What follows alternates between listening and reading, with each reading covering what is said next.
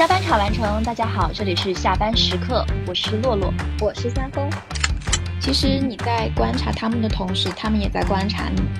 没有边界感这件事情还挺不舒服的。嗯，其实你很用功、很努力，你输出的东西成果也是好的，但是老板偏偏觉得另一位差生是一个标杆。这只是一份工作，大家都是来打工的，我不需要因为跟他价值观什么的有不一样而放入太多的个人感情在这个工作中。你看到很多人在踩坑，但也可能自己也在踩坑，但自己还没有意识到，这才是最可怕的。夏天快乐，又和大家见面啦！同事是职场中逃不开的因素，好的人际氛围让人每天都期待上班，但偏偏有些奇葩同事的存在让上班如上坟。这期节目由洛洛和三丰与听众朋友们聊一聊职场生活中朝夕相处的同事们。有个问题想问一下洛洛，就从你上班到现在，应该有遇到很多不同的同事，那你觉得同事在职场中对你来说是一个什么样子的存在呢？我觉得同事在职场中，我会把它类比为空气，它是我们每天在工作中都无法避免的一个因素。那空气质量其实在很大程度上决定了我们的健康程度，也就是我们每天上班的一个心情和状态。所以我觉得同事其实在整一个的职场环境中是一个非常重要并且不可或缺的这么一个元素。那你觉得？呃，跟同事社交这件事情会让你觉得非常的有压力吗？我觉得还是会有压力的，但如与其说是压力，其实我觉得更多的是一种恐惧的感觉，它是一种超出认知的恐惧。因为其实我觉得职场时间也不算特别的长，但是它的一种人际关系其实跟学生时代是一个非常大的不同。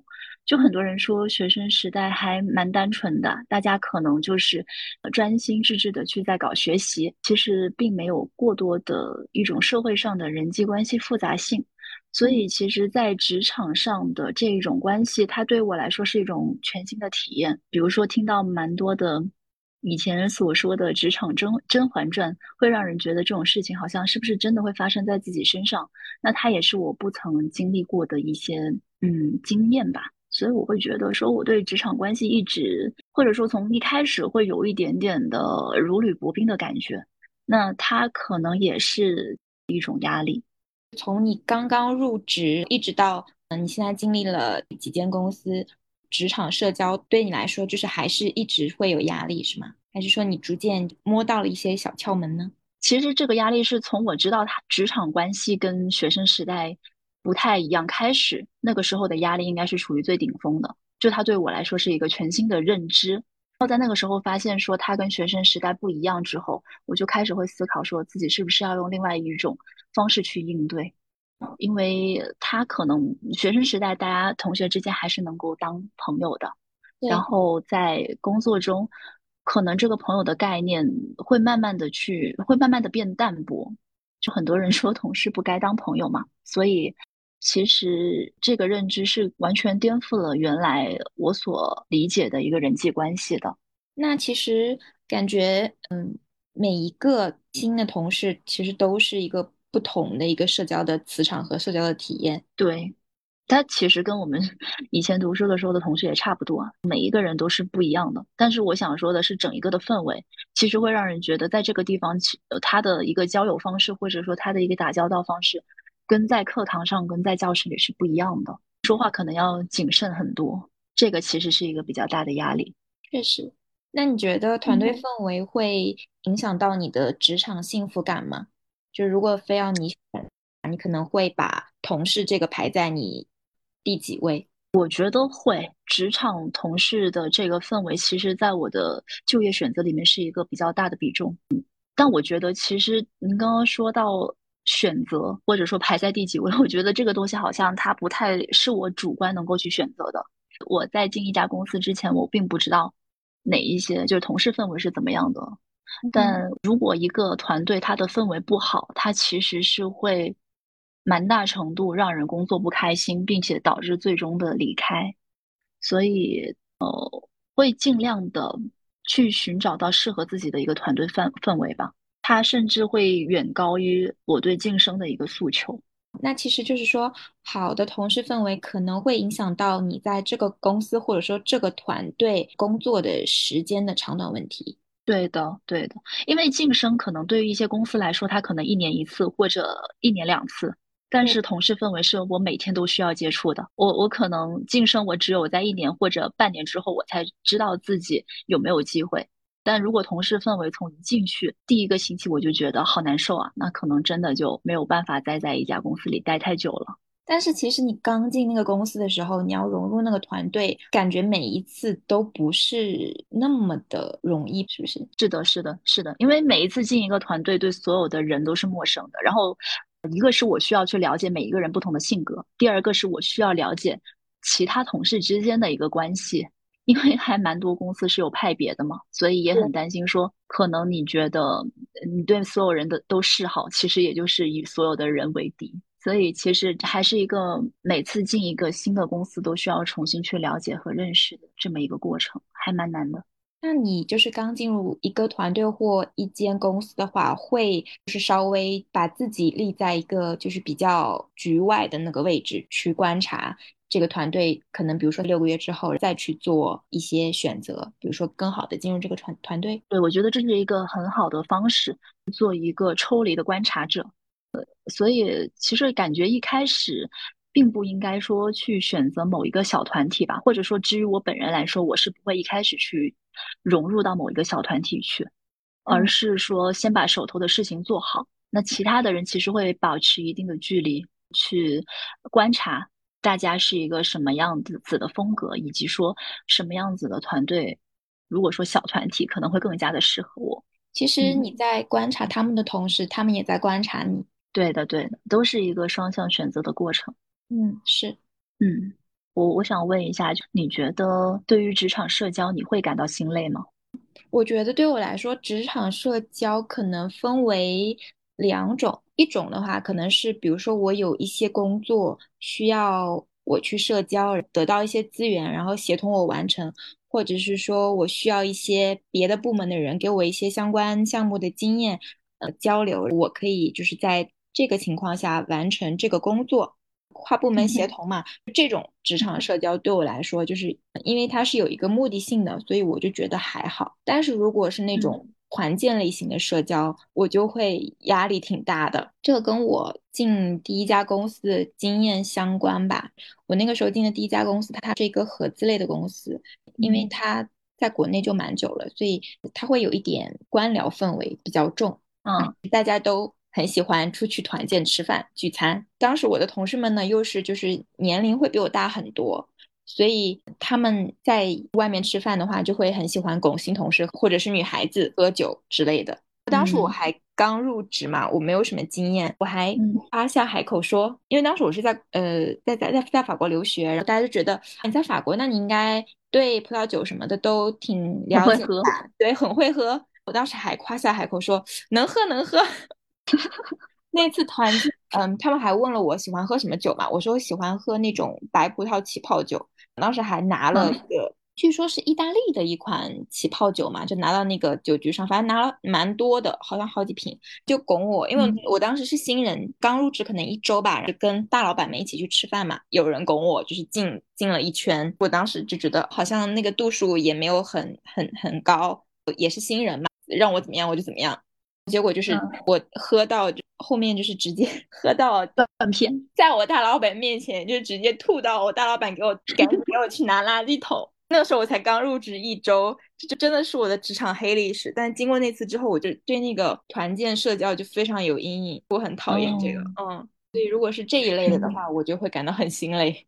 明白，明白。那你觉得像第二类的同事，就是你刚刚说到的这种团建类的同事，你觉得他在你的职场环境中是一个什么样子的存在呢？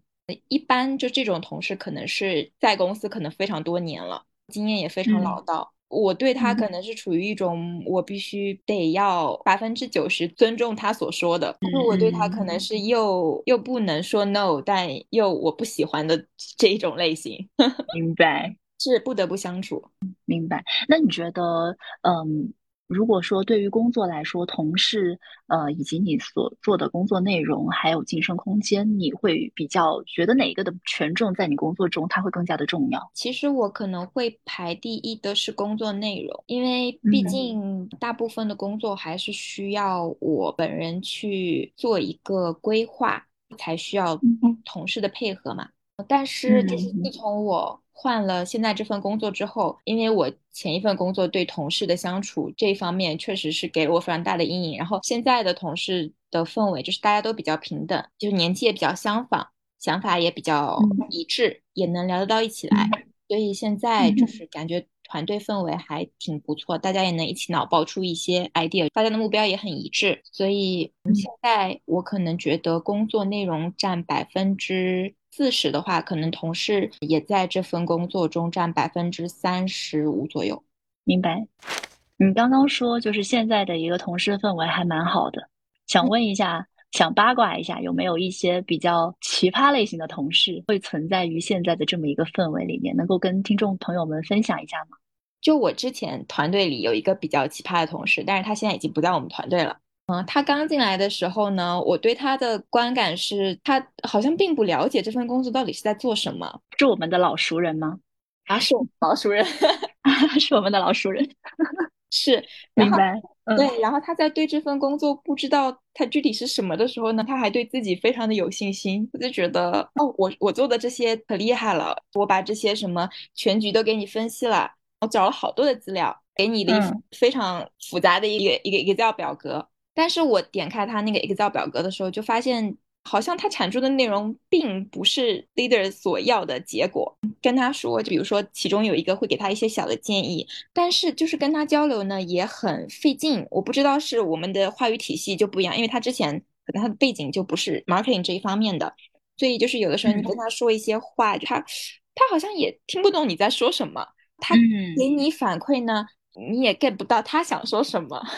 他在说一二三，你在说 A B C，对，就整个话语体系就是接不起来，就会让人觉得很累、很心累。这个只是其中的一小部分。后面呢，因为我们后面又重新架构进行调整嘛，他他刚来的那会儿，其实他还没有转正。他架构进行调整之后呢，是来了一个又不是 marketing 领域的一个 leader，他他们俩是属于两个人都不专业的的情况。当时他要转正那会儿，他就是基本上没有什么产出嘛。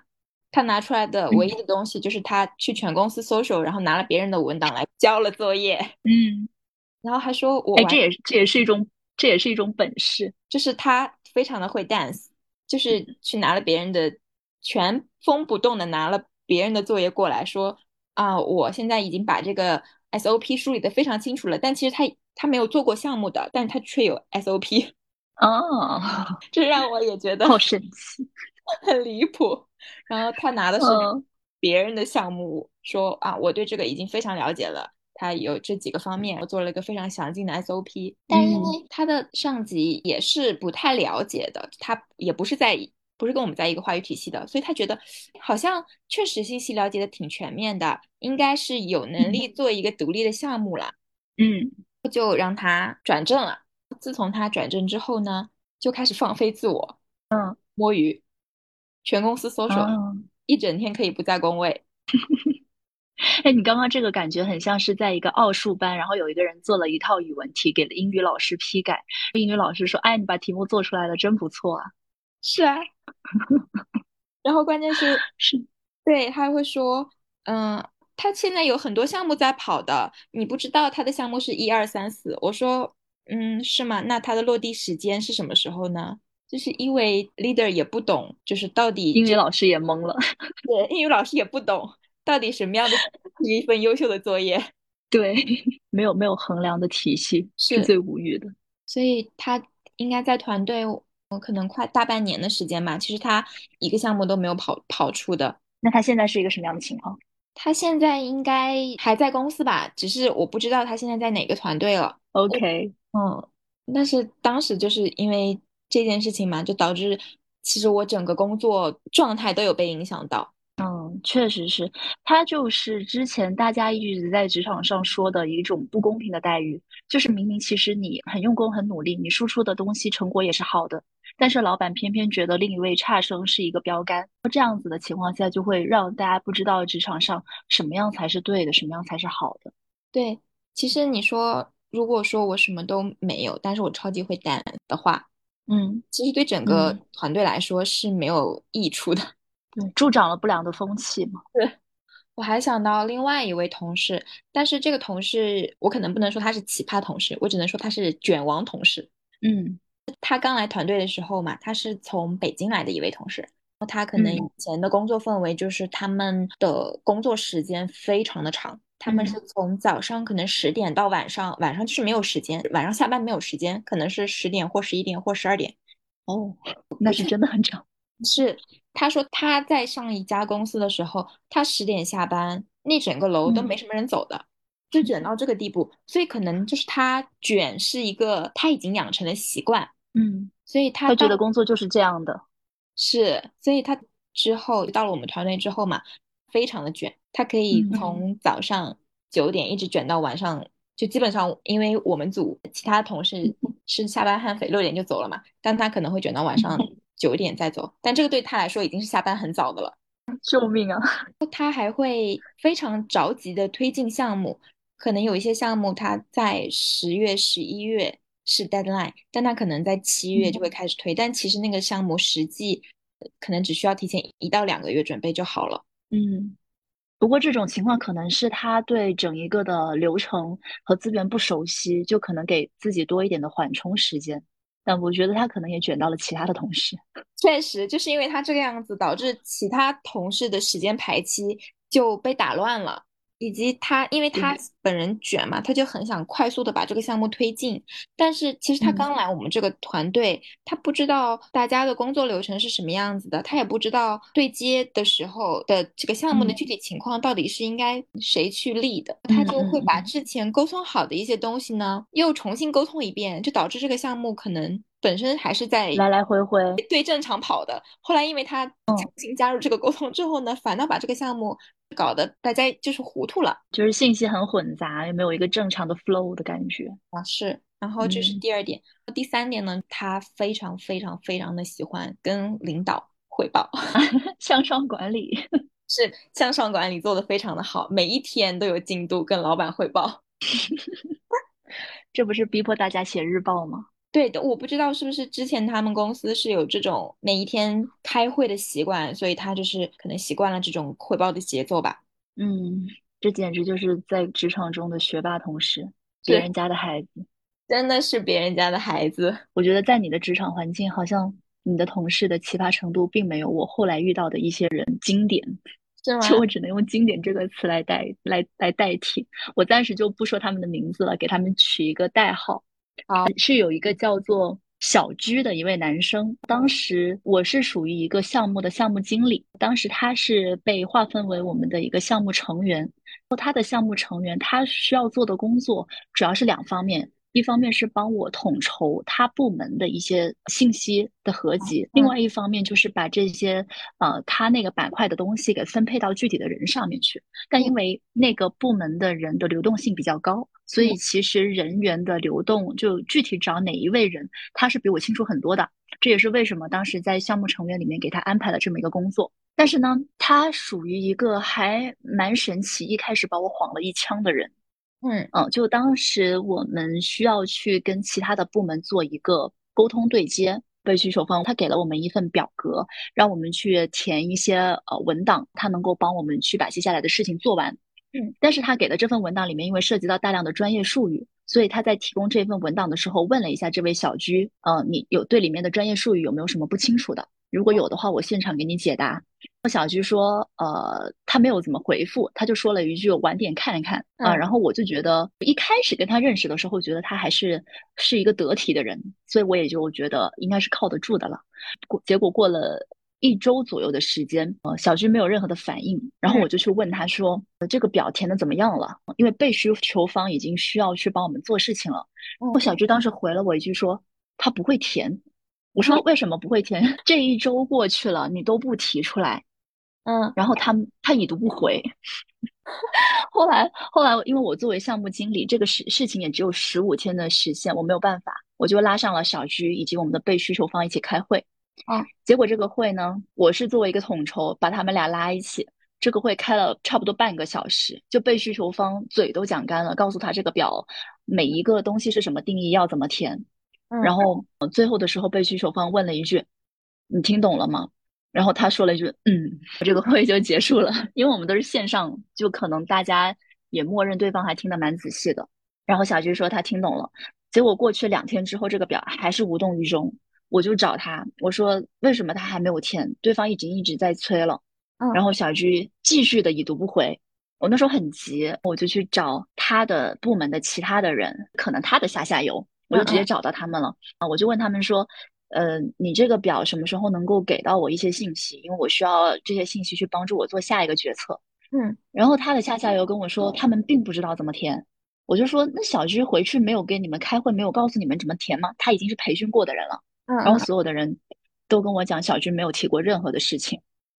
我当时就，对我当时火就上来了。我说十天过去了，你作为一个很重要的统筹中轴线，你什么都没有去干。后后来实在没有办法，因为项目确实很大，我没有办法顾及到每个人，我就只能说很很严肃的去跟小菊说这件事情，同时再把被需求方又抓回来，又给他教育了一遍。我当时教育的就讲一个知识点，问小鞠说你听懂了没有？他就他他处于一直还蛮敷衍的，嗯，听懂了，但其实整个事情他可能只听懂了百分之五十，他也不想去问，就完全都不是很 care。最后最后的情况就是，呃，距离 deadline 就是距离最后时效的前两天的时间，我们整个给了他十五天的时间，距离前两天的时间，整个表都是空的。然后最后这件事情没有办法了，我实在是推不动这个项目成员，我把他我就跟小鞠说，如果你再不把这件事情给解决好，我可能就只能上报领导，看是不是换一个统筹人来做。我说，呃，这样子对你的名声其实也不太好，因为我不想把这件事情先捅大，就好像有一种在告他状的感觉。因为其实大家都是配合的同事嘛。嗯。结果他在我发了一大堆东西之后，他过了大概一天的时间回了我一句：“那你去说吧，就说我分身乏术。”我当时其实整个人非常的。爆炸！我觉得其实这个项目真的还蛮大型的，因为牵扯到上百个项目成员，他也是一个很重要的角色。这一个项目成员并不是我自己能够定的，是我领导塞给我的一个人，但是他放在一个这么重要的位置，他完全就是在其位不谋其事儿。然后等到最后的项目崩得很惨的时候。其实最后被问责的是所有的领导以及我以及他，嗯，就我觉得怎么说，就感觉好像平时跟他交流不涉及工作的时候，他都是一个蛮好沟通的人，但真正做事情的时候，他会有一种阳奉阴违，所有东西都答应的很好，但是回去之后都不做了。这个事情让所有的项目成员以及领导啊，其他的人都非常的崩溃和爆炸。那他以前做项目的时候也是有这种情况发生吗？还是说只是这一个项目？因为我只跟他合作过这个项目，但是我在接触这个人之前，我听到其他跟他合作过的人有一种很隐晦的说法，就是跟我说：“你跟他合作啊，嗯。”然后我当时其实没有太理解，可能大家都是呃不背后说坏话，但可能也有类似的情况发生。哦，那他如果是每一个项目都这样，那他但他还能在那个位置上留着，他也挺厉害呀。嗯我也觉得他挺厉害的，所以至今我也没摸清楚他到底是怎么在那个位置上留着的。我还遇到了一位同事，就是是跟你在同一家公司的一位前同事。嗯，他他是属于那种还蛮 gossip 的人。嗯嗯，就是嗯比较爱聊八卦，或者说比较爱搞事情的那一类人。呃，当时可能你跟他应该不太熟，就是呃人我就不讲是谁了，反正他还蛮喜欢，他有一段时间去学街舞，然后他特别喜欢。当众跳舞，就当时在呃我们这边这边的一个办公室，每天的午休，我们在吃饭的时候，他一定会在旁边给我们跳舞。但是呢，因为他其实也刚学不久，嗯，所以他的那个跳舞基础，我觉得没到一个能够 在当众大家跳出来的一个程度。当然，我不是说他不应该跳，而是我挺佩服他的勇气的。嗯嗯嗯。然后其实你跳就跳了，你不不影响我午休也没啥。但是问题就是他跳完之后，他还要飞过来问你说他跳的好不好。然后我我当时就会觉得说，嗯，那我出于一个礼貌的程度，我也就会下意识的跟他说，嗯，还不错，可以继续加油。然后他有时候会因为觉得自己跳得过好，在你午休的时候，他会让你先别吃饭，过来帮他拍拍一个完整的舞蹈视频。这这个事情还蛮，就大家都成为了一个谈资，大家都觉得好神奇。是我认识的人，是你认识的人，好难想象是谁呀？而且我其实有一种，我特别不喜欢一种同事。还是他，他很爱过来，呃，借着跟你聊天的一个名义来看你的屏幕，就是你其实只是在工作，或者说就算在午休的时间，他会过来说他今天过得怎么样，眼睛一直往你的屏幕上瞟，就算你没有做什么东西，你其实心里也会觉得有点心虚。这个其实是一个还蛮边界感的一个问题的，就是我觉得大家专心致志的看好自己的屏幕就好了。是我也有遇到过，就是有一些同事可能真的他自己对同事之间还是需要有一定的边界感，这个事情他好像心里没有一个概念。嗯，你也不知道他是出于故意的，还是真的就是没有礼貌，或者说没有边界感这件事情。但确实他会让人觉得还挺不舒服的。对，嗯，就我之前还遇到一个同事，他也属于边界感没有那么强的。这个范畴，就那个时候他刚入职嘛，然后他可能是想要快速的融入这个团队，所以他就会在午休的时候过来跟你聊天。但是他跟你聊天的内容呢，就会比较偏向感情向的，就他会说啊，我这个人。嗯，我的什么前前男友或者怎么怎么样，嗯，跟我是一个什么关系？然后呢，我有的时候会发一些朋友圈，然后他会在下面给我点赞或者给我评论，然后他问你，然后他问我，你觉得他这个是什么意思呢？这就让人很无法回答，因为首先我跟你还没有熟到说我可以跟你谈论你的前男友，嗯，其次。就算我跟你熟到那个程度，我也不能对别人就我不认识的人进行一个我自己主观的。对，他就这个聊天就让人很难，就会让我很不舒服。嗯，哎，我之前也遇到一个还蛮交浅言深的人。嗯，他之前有一天午休，他来跟我闲聊，那时候我也是刚认识他不久，他跟我去讲一个他的英勇过往史。就是他怎么样曾经为了上位搞掉了他的一些同事以及他不喜欢的领导，然后他跟我描绘了他怎么用一些还蛮甄嬛的手段把一些他不喜欢的人搞掉的。然后我当时我在想说，哦，首先我是跟他不太熟，其次我是在想，我跟你也是同事，你是打算怎么搞掉我呢？你就会怀疑他，你这个是在警告我吗？对啊，我就在想，你这是下马威。这是我可以听的，很奇怪，就是他在一个不对的场合去讲一件不正确的事情，或者说我其实跟你并没有说到这种这件事情能跟我分享的地步。嗯，是，就有的时候你突然间在职场中听到就这种，还觉得嗯，怎么回事？对，但我其实有时候也会反过来反思，因为我我也很担心自己在职场里面会会不会犯同样的错误，好像在看别人的时候还。我觉得他怎么会说这样的话？但有可能我们在别人的眼里也是这样子的。嗯，我之前经历过，就是因为我们我们团队的那个架构变动嘛。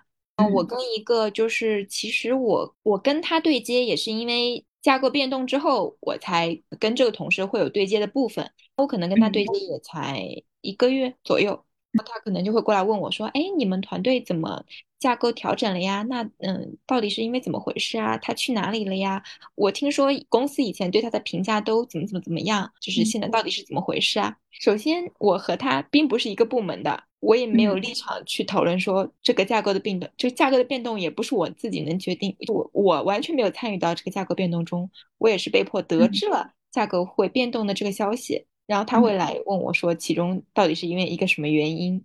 就算我知道这个原因，我也因为是我们部门内部的事情，我也不能跟你讲吧，对不对？嗯，就所以有的时候你还需要在职场中蛮谨慎的，就有些话你可能别人只是无心的来问你一下，你如果不小心，你真的把这个事情说出去了，可能会造成一系列的问题。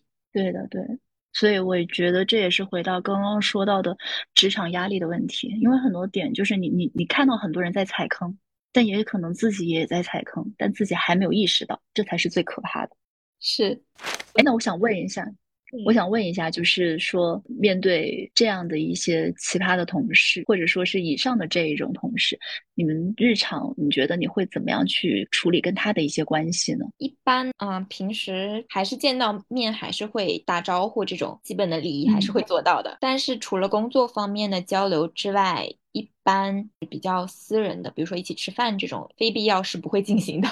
嗯，那你会就是说，比如说私下里就是大家会加私人微信吗？我一般其实对私人微信这个是比较保守的，就是我一般不太会主动加别人的私人微信，除非是我跟这个同事相处了一段时间之后，觉得彼此还聊得来，大家的价值观一致，呃，平时工作上也没有什么冲突的话，可能才会加微信。明白。那如果说像比如说是一些不得不加的一些情况，你会去屏蔽他的朋友圈吗？不得不加的情况可能是。会加上一些，就比如比如说有一些公司，他就是在微信上处理工作的，那我可能会选择把我的朋友圈屏蔽，对他不可见。哦，为啥呀？因为我觉得朋友圈这个东西是我私人的一个展示我生活的一个地方，我不想要把它分享给我不认为他是我朋友的人。嗯，那如果说很不好运，刚好你就跟这些同事在同一个项目组里工作，你们不得不配合，那你会怎么样去处理呢？如果说这个跟他到底是哪一类同事，还是会根据他是不同类别的同事会有一些出入吧。比如说这个同事他是一个摸鱼不干活的同事，那可能前期项目分配的话，就会拉上领导。把大家的工作职责范围划分的很清楚，并且在那个领导面前把这个东西就是留档，嗯，然后等到项目定期去 check 的话，如果他没有按时完成工作，那这个可能就是领导也能看见嘛，每天在群里就是每个定期在群里反馈工作的那个记录也会在，那领导就会看见，其实也是会一定程度上的 push 他。哦，就是说一个是拉上领导，第二个是工作的痕迹都留痕，定期的去 push 他。是的。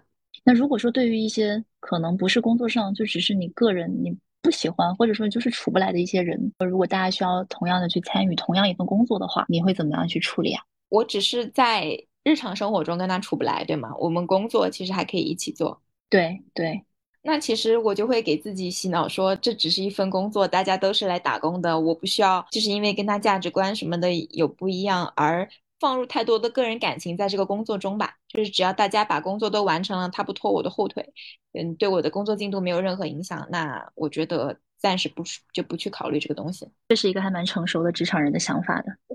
那你在你的工作经验中，你有没有跟这些奇葩同事相处的一个你的小窍门呢？也会是有，我觉得一个就是，首先真的要把自己给抽离出来，因为如果工作中放入太多的一个感情的话。还还得先处理自己的情绪，再去处理事情。所以我其实也跟你一样，就是拒绝主观吧，把自己的一些私人情绪或者说偏见给收起来，尽可能的去做到对事不对人。对于每一个人他的性格或者说跟自己处不处得来这件事情，咱另算。反正就是把项目的进度顺利的推下去，这个观念得先建立好。然后第二个就是说，对于一些可能鸡同鸭讲的人。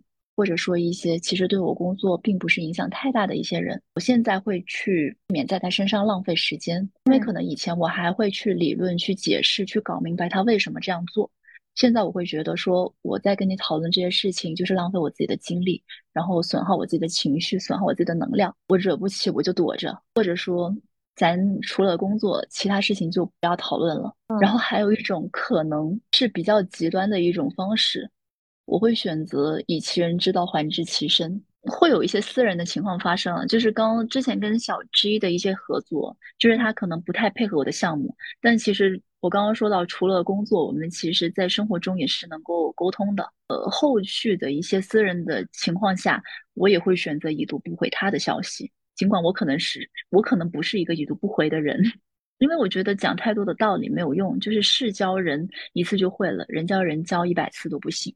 是，就有的时候，如果他没有体会过你的那个感受，他可能就理解不到他那个时候做的那件事情到底对别人造成了什么样的影响。对的，但我觉得这个事情就是他还是有一个度的问题。如果说大家都是在呃为一个项目去努力的话，其实倒没有必要说真的在上面去为了一些。